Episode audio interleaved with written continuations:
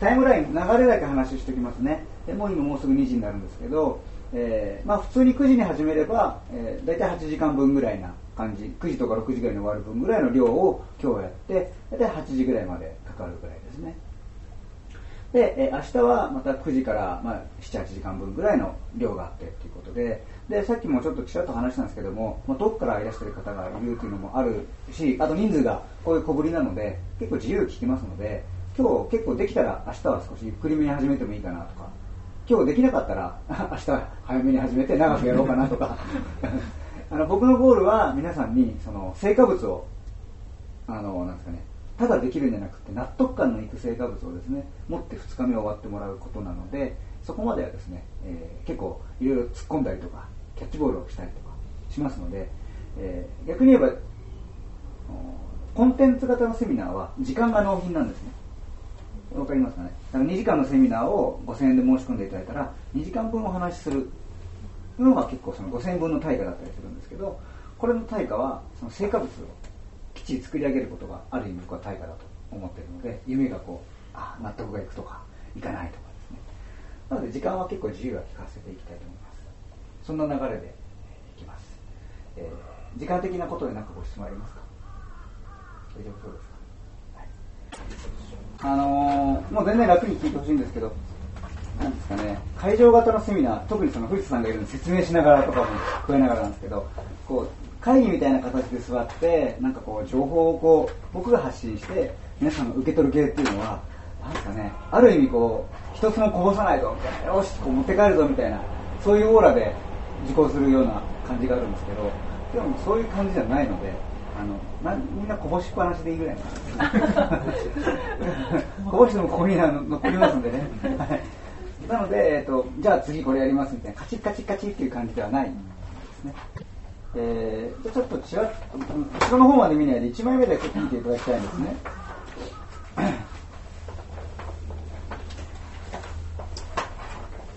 あの似た言葉いっぱいあるじゃないですか。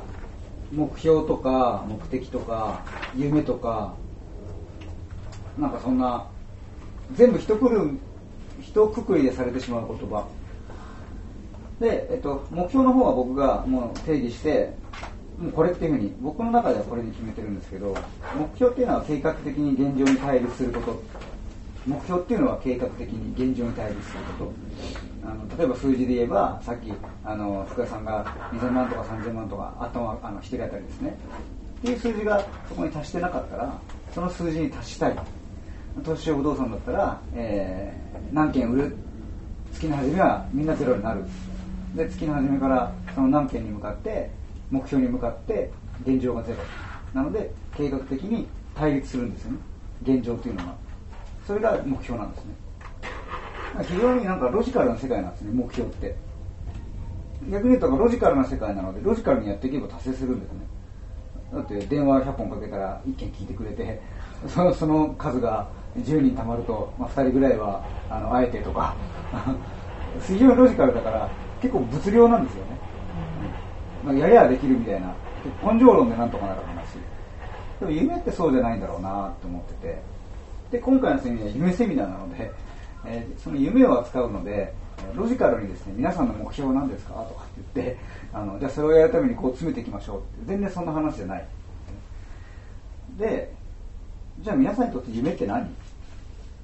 ていうのを聞いてみたくてですねちょっとこれ付箋を1枚ずつ取ってもらっていいですか。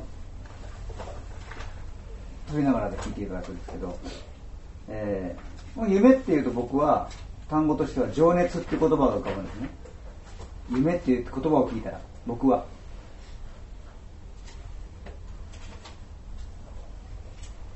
じゃあ皆さんにとってお一人お一人で、えーとはい、夢って聞いたら一言。長い文章じゃなくてね一言。僕は情熱って浮かびます。で、えー、なぜならば、えー、ああでこうでこうでこうでこうだと。夢に向かってやってると情熱が続いてどのこうのでどのこうのでどのこうのですよね。だから僕は情熱です。って僕は思う言うんですね。それと同じことをやっていただきたいんですね。夢って聞いたらじゃあ何？何でしょう？言葉一個の言葉です。ちょっとその付箋にまず書いてみようと思います。で全員書けたみたいなので。なるほど。分かりました、えーそれではさっきと同じでですね、えっと単語を、えー単語と名前をだけ言ってってもらいます。自分の名前ですか？そうです。あもう名前をみんなで覚えられるように、はい。楽しみ福田。楽しみな福田さんですね。ふわふわの石川です。喜び大橋です。あ目標藤田です。なんか嫌ですね。なんか僕もだって快感明らです。あこれはタグタグ作っておきましょうか。快感秋野です忘れて外出たら。そうそうそう。快感秋野です。うわ、みたいな。いやーね、どう、どう思いますかって、ボールが大きいんですけどね、あの、夢セミナーっていう名前のセミナーなんですよ、これね。それでじゃあ夢を設定しましょうって言ったら、こんなにみんな違うんですよ。それなのに、あの、夢を設定しようっていうセミナーを2日間やってると、ここを揃えないと、2日後に、そう、そうじゃないんだ、みたいな。お俺は、レストランで、あの、美味しいもの食べるのが夢なんだから、もうそれとちょっと違うんだ、みたいな話とか、それは、それは目標って言うのよ、みたいなの とか、そそれぞれじゃないですか。なので、えーここの2日間のセミナーで、僕が夢夢っていうことに関しては、えー、と僕がちょっと揃えさせていただくんですね。で、えーそれをある時間軸に置き換えて、例えば、えー、と藤さんが今言ったみたいに、えーまあ、何年後というのが分かんないけども、こういう状況になりたいなっていうのは、えー、と描いたことはあると。思い浮かんだことはあるっていうのがきっと皆さんあるはずなんですよ。で、えーそれが5年後なのか65歳なのか皆さんそれぞれなんですね全員それぞれなので、えーそうするとさらにそれを揃えるっていうのはじゃあ夢というですね成果物をですね作り上げるわけですね 2日間でまたみんなバラバラなわけですよ。だって1ヶ月後とかって言ってる人がいるのに片や65とかって言ってるわけですからね。でそれもこの2日間の中でその納品物で成果物で、えー時間軸も揃えます。だから7年後にこんな風になっていたいな。でもそれは目標とはまだ呼ばないような、えーしかも秋野さんがちょっと言ってたようなその快感秋野の感じのですね、えーと快感を伴うようなものを作っていきます。その作業をですね、えー、と2日間やるって感じですね。なので、えー、とこの2日間の中でやることはずっとですね、えー、と自分の中の引き出しを開けていく作業ですね。あのないないものはやっぱり出来上がらないんですよ。でもあるんですね。あるけどあのレターにも書いたんですけどみんなね夢がないわけじゃないんですよね。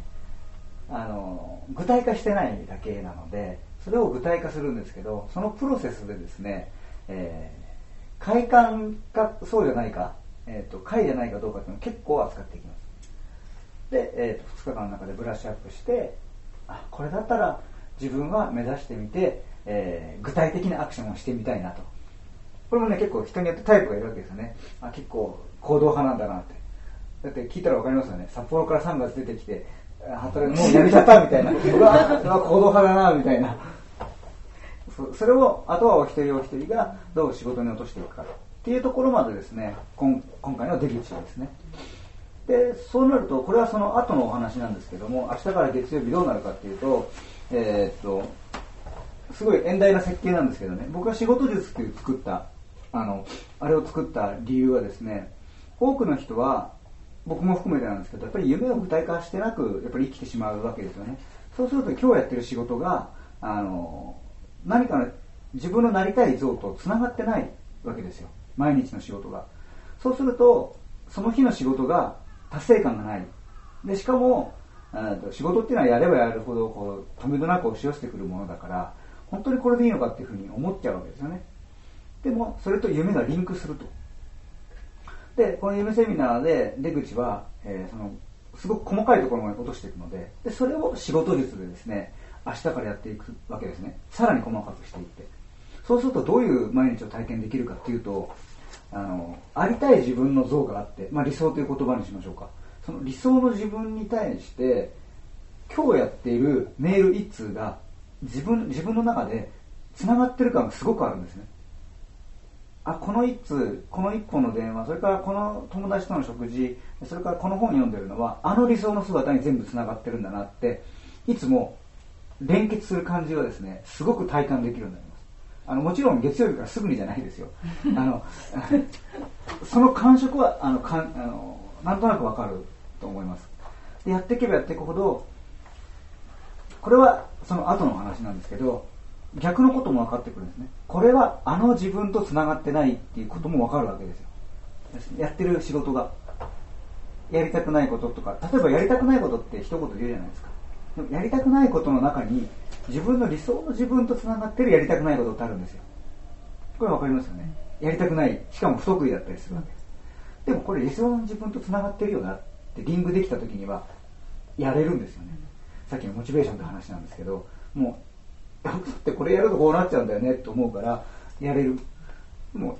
それがつながってないってことがはっきり分かってやりたくないことは明らかにやらないんですよね仮仮にどんなに儲からなくてもあ逆儲かっても極極論ももし儲かってもあのそれが儲かってやりたくないことで将来の自分を達成するための収益の資金源になると。いうことがつながればこれやれますよね。そういうのがどんどんどんどんリンクしていくようになるはずです。それがこの2日間のですねあのいやもう本当に自分で言うのも手前味噌なんですけども あの流れが全部リンクしてます。で僕は、えー少し僕の話をさせていただくと、えーまあ、こんなセミナーの形にしたのは多分ね2004年ぐらいだと思うんですね。この形にしたのは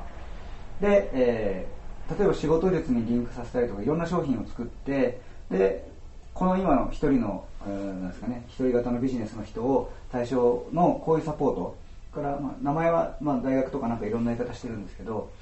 えーこの間受けていただいたのウェブコースとかああいうのを作ろうと思ったのは、えー7年前なんですね。7年前に、えーその時は商売人大学っていう名前であのこう名前を作ってこういうふうにしたいっていうふうに思ったんですけど今もう本当にそれの通りになって今やってる会が商売を楽しむ会っていうふうにして、えーでまた今もある意味だから妄想してるわけですね。妄想ですね。夢に妄想しちゃってるわけですね。快感なところに生きてるわけで。と何やってるんですかっていうとなんか何もしてない。説明に困るわけですね。あのいろんなことをやってるので。仕事をいろいろやってるわけなんですけどあの自分の向かってるとこはその夢に向かってる。でその夢はどんどんこうアップデートされたわけですね。アップデートアップデートアップデート。で今日の参加する皆さんの、えー共通言語を使わせてもらうとどうやら理想の自分っていうのがちょうど良さそうですね。数年後ある何年後かの理想の自分っていうのを、えー作っていくっていうのが、えーここでいう夢ですね。のようですね。理想の自分。そんな、えーご自分になっていっちゃうと。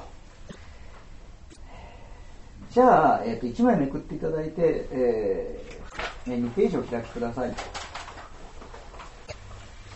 えーそうですね。今回のご参加の方のまあ、その事業、事業、あのビジネスっていうことを考えるとですね、えーストーリー、今回やるのはストーリーなんですね、作文をするんですけれども、えー事業家として全部僕はお話しさせていただきます。あのこれからやろうと思うんだけどじゃなくて、事業家としてどうなっていきたいのかっていうところを結構キーワードで扱わせてもらいます。で、それも、あの、まだ事業をしたことないとか、えー経験が浅いとかは、それは僕が全部フォローしていきますので、全然そこは問題ない。で、今、結構軽めにさらっとですね、作文とかって言ったんですけど、えーやってもらう成果物は作文です。はい、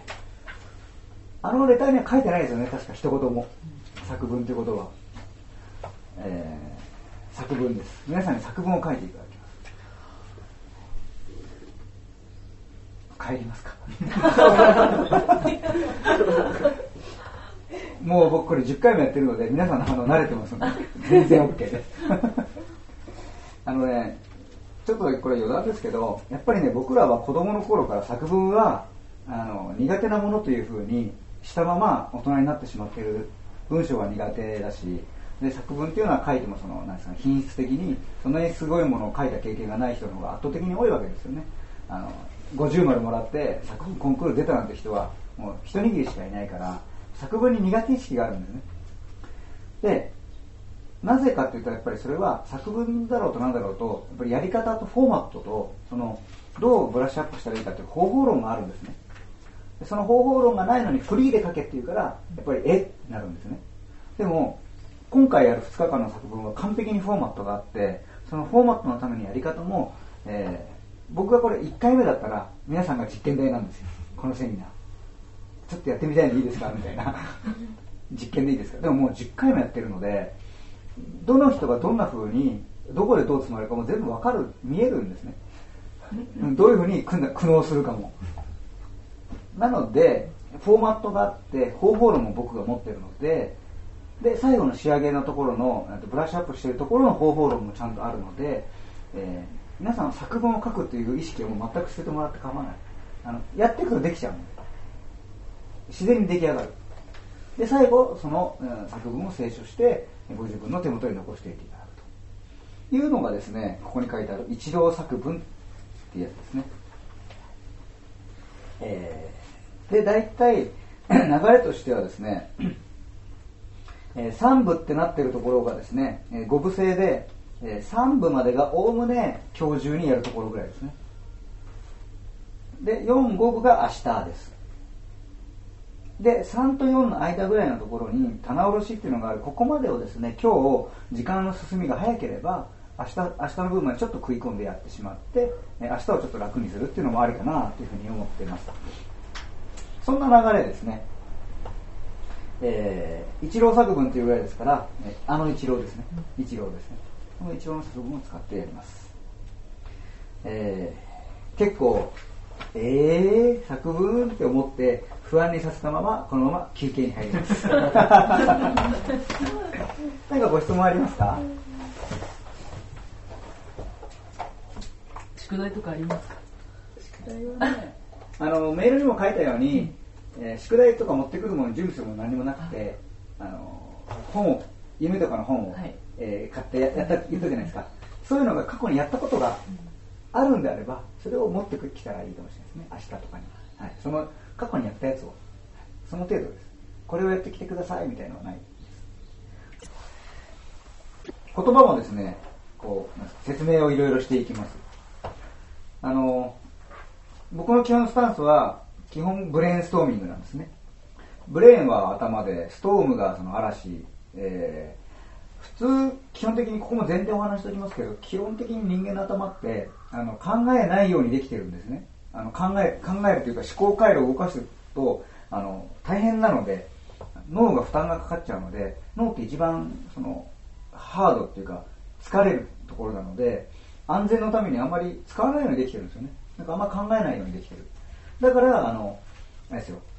こうどっかに通って初めて行ったところだけど、2、3回通うと何も考えないでも行けるようになっちゃう。ここの場所に今回は地図見ながら来たけど、次からはすぐ来れるようになるっていう、その、あの、なんですかね、こう、習、復習して習得する機能があるんですよね。無意識化できるような機能がある。で、その機能が、えっ、と、いい意味でも当然働くし、悪い意味で働くっていうのは、その考えなくなるんですよね。で、そうするとそのまま時間が過ぎていってしまって、やっぱり夢を具体化してないと。で、そういう、えー頭の中に嵐を起こさせる、要するに普段は使わないように安全装置が働いているので、逆に安全装置を外させてもらえるっていう感じですね。でその中のそのブレインストーミング、これは別にどの本でも書いてある話なんですけど、一応、えー確認するとですね、えー基本何でもいいんです。えー情報、出てきたものに価値がある。それは、えー引き出しから出てきた、先ほどの夢に対して、え快感の人もいれば、え喜びの人もいれば、その、いろんな価値観が出てきましたよね。で、大事なのは、皆さんで話すことによって、そういえば俺も私もそう思ってたっていうふうに思い出すことが結構あるんですよね。ああ、俺も喜びって思ってたよとかって思うかもしれない。えーなので、出てくるものが大事なので、なるべくそのブレーキをかけないように、あの、鳴らしていくといいと思うんですね。もう来てまだこの1、2時間ですから、まだやりづらいと思うんですけど、だんだんだんだん。で、えーまあ、例えば2人のワーク、3人のワークとかってやるときに、えー批判を一切しないってことですね。批判を一切しない。それ、あなんかダメじゃないですかね。とか、えーえ、それもう前やったんですよね。とか、やったけどダメなんですよ、それ。とか、うんあの、自分のことは自分で分かってるつもりで、自分はそれはよく知ってるつもりだから、えー相手の意見せっかく出たのを批判とか否定ですね。批判という意味もあるけど。で、それは禁止ですと。そうですか、ははは。とかって笑いながら、心の中では、うー、痛いところ疲れたとかって思いながらも、えー自分の意見にも、えー相手の意見にも否定も批判もしないと。の成果物が作文っていうあのアウトプットしたその整理するものなんですけどそこのためにやっぱり材料が結構必要なんですね。その材料をいっぱい出すためにはあの例えば会議とかっていうのは物事を決める会議とそれからなんかこう意見を活発に出す会議があるわけなんですけど、えーこれは作文というゴールがあるので拡散広げていくのが目的です。最後のその収束っていうのをまとめていくっていうのは作文がしていきますのでブレストに関しては、えー出す出す出す。とにかく出す。でその中に無駄そうかなとかこんなこと言ってもとかいうのは一切関係ない。関係ないというか無駄かもしれないとか、えーこんなことが自分の夢と関係あるかどうかとかっていうのは過去にこのフレームでやったことがないとしたら、えー無駄かどうかすらあの判断をしてきてないはずなんだよね。もしかしたらその無駄と思ってることがすごくすごくあの大事な自分の夢のリンクかもしれないのが僕から見えるかもしれない。ですえっ、と前々回ぐらいのセミナーは、えっとね、ネットショップの人ばっかりやったんですけどその中の人たちはね6割ぐらいが2代目さんなんですよ。2代目の方。でみんな一応言葉では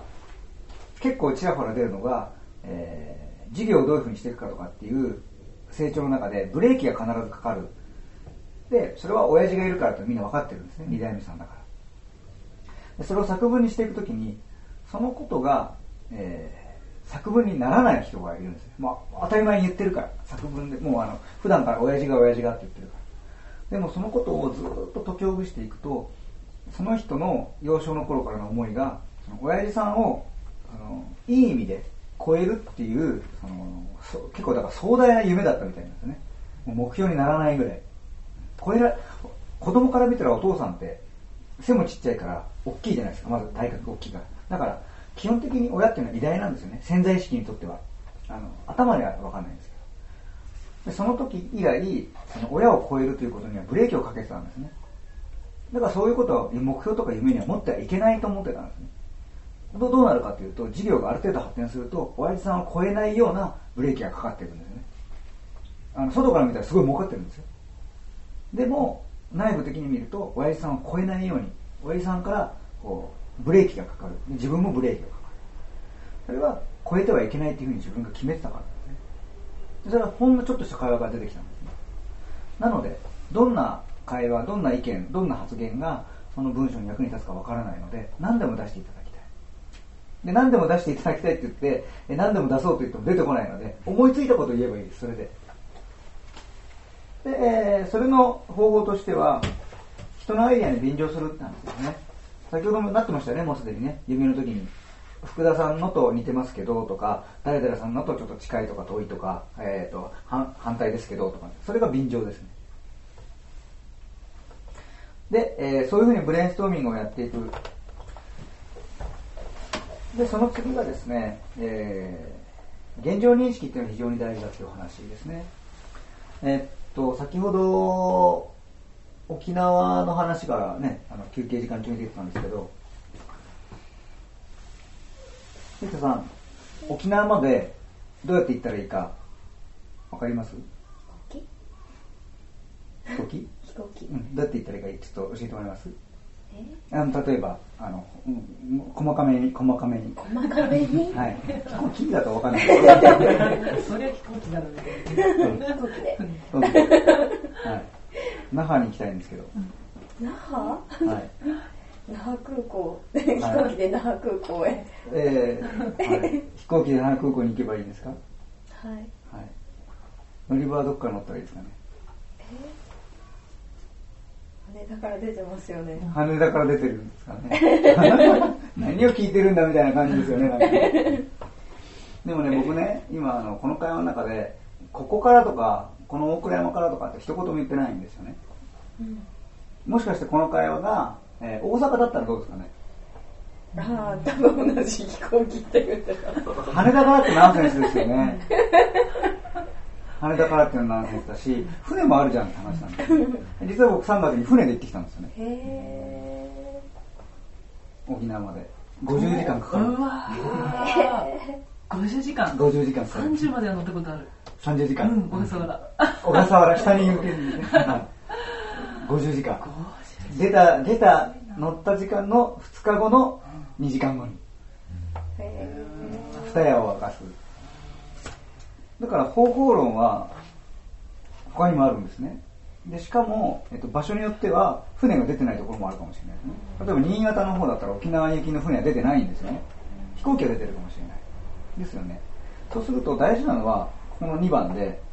現状認識がとても大事であるっていうことで、ここがわからないことには行きたいところもわからないんですね。わからないもしくは行けないんですよね。事実上行けない。もしくは、もしくは、い なんかわかんないけど行けたとしても、非常になんかロスというか、うんえだって大阪にいるのになんで羽田に行くのみたいな話ですよね。大阪にいて、那覇に行きたいのに、羽田空港に行けって言ったから、まず羽田空港に行きましたみたいな。うん大阪空港から飛べよみたいなね。うん沖縄に行くんだったら。そういうナンセンスなことが、あの、地理だったら分かることが、自分の理想の自分、なりたい自分に関して起きてしまうんですよね。今自分がどこにいるかがはっきり分かってないと。で、かつ、行きたいところも分かってないっていうことは、もうこれは、ねえ、ってことですよ。その、人生において。だ必要なのは、今いる場所と、それから行きたい場所のこの両地点が分かれば、あとは、先ほど一番初めに言った目標というものに落とすことができるんですね。計画的に現状に対立できるので、非常にロジカルに今度は作業していける。なので、その2つをやっていくので、現状認識が非常に大事。えー何を言ってるかというと、今それができないから、その将来もとできないですねって話ではないんですね。今できないっていう事実さえ分かってれば、それは現状認識なんですよね。で僕がピアノはここまでは弾けますっていうのが分かってて、この曲が弾きたいですっていうのが分かってれば、えーあとは練習量とか、誰に練習レッスンを受けるかとか、もう全部方法論で、やるかやらないかの実行別として分かりますよね。なので、それ夢とかに関しても一緒です。できないから、点々点々とか、その能力がないから、点々点々っていうふうに否定するものじゃないということです。それは単に現状認識でしかない。常にですね。常に。いろんな場面でそれ出てきます。そして、えこれは僕のセミナー全般に通して共通してるんですけれども、やり方を覚えていただくっていうのが僕のセミナーの結構共通点ですね。あの、やり方を覚えるというのは裏返して言うと、考え方を身につけていただければっていうことなんですね。あの、この2日間で、成果物は僕の責任を持ってちゃんと出すんですけども、その後に、実はレターにも書いたんですけど、違和感っていうのが生まれてくるんですね。違和感が生まれてくると、もしかしたら、チャラにしたくなるんですね、その夢を。そうすると、そのチャラになった夢をですね、今度もう一回設定しなければいけないとすると、えー考え方を知ってさえいれば自分でできるんですよね。でも知らないで、全部、まあ、西田がお任せって言うから、お任せでやっとこうかってやるのもありなんですけど、そうすると僕のリピーターになっていただくしかないと。で世の中は実はそういうセミナーいっぱいあるんです。うんあのリピーターにするために方法論を、あの、なんですかね、隠すって言い方が変ですけども、そこで成果物だけを持って帰るっていう、あの、ゴールを設定するセミナーいっぱいあります。僕はそうじゃなくて、やり方を覚えていってしまう。だから、あの、録音も全然してもらってますし。で、えー、その2つはですね、三段の絵とかですね、まあ、企業セミナー通ずることですね。で、えーその次が潜在意識に伝え切る。これはですね、ワークの中でちょこちょこちょこちょこと言葉使っていきます。結局、夢とか理想の自分っていうのは、えー今日という現実から比べると非現実的なことなんですよね。そうすると、頭でいくら考えてもですね、その、よく言うその潜在意識とやらに、えー届かないと、動かないなんかがあるんですよね。その仕組みというか。動かない仕組みが。で、そこ言葉を僕は伝えるって書いてないんですね。伝え切るって書いてあるんですね。で、その伝え切るためにいろんな、あの、えー方法とか、僕とのキャッチボールがあります。で、それを僕はなぜやってるかと言ったら、その、ある、例えば今日の6時頃に何かやってるするじゃないですか。そこで何をやってるかは、ご本人は意図してないとしても、伝え切るために僕がやってるワークだというふうに理解していただくとですね。あ、これはそういうこと、そのつもりでやってるんだと。